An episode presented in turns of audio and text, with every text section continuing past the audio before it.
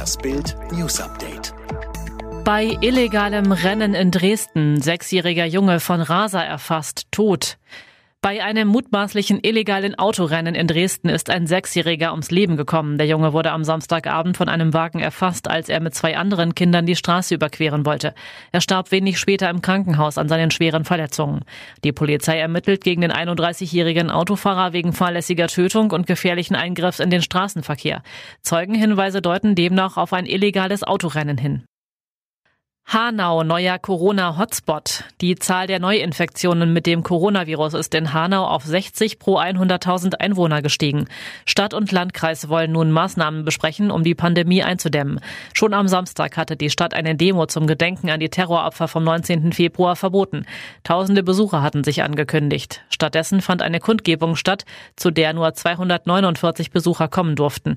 Auch die benachbarte Stadt Offenbach hat ihre Maßnahmen verschärft, nachdem die Eskalationsstufe Stufe 4 erreicht war. Dort gibt es jetzt strengere Kontaktbeschränkungen und eine 0 Uhr Sperrstunde in der Gastronomie. Aus Matratzen Hüpfburg gebaut. Sechsjähriger stürzt aus Fenster. Es war eine ausgelassene Geburtstagsfeier, die für einen kleinen Jungen im Krankenhaus endete. Samstagabend hatten sich die kleinen Feiernden aus Matratzen eine Hüpfburg gebaut. Sie hopsten, tobten, hatten großen Spaß. Dann das Unglück.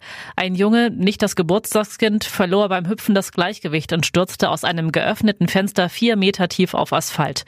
Er wurde schwer verletzt. Gegen die Eltern des Geburtstagskindes wird nicht ermittelt. Ein Polizeisprecher sagte, dass man keine Verletzung der Aufsichtspflicht feststellen konnte. Manipulationsverdacht bei Porsche. Der VW-Konzern hat schon wieder ein Motorenproblem. Der Sportwagenhersteller Porsche geht seit Juni intern einem schlimmen Verdacht nach. Bei Benzinmotoren sollen in der Serienfertigung illegale Veränderungen an Hard- und Software vorgenommen worden sein, und zwar erst nach der sogenannten Zulassungstypisierung des Kraftfahrtbundesamtes. Dabei geht es nicht nur um Abgasanlagen, sondern auch um Motorkomponenten.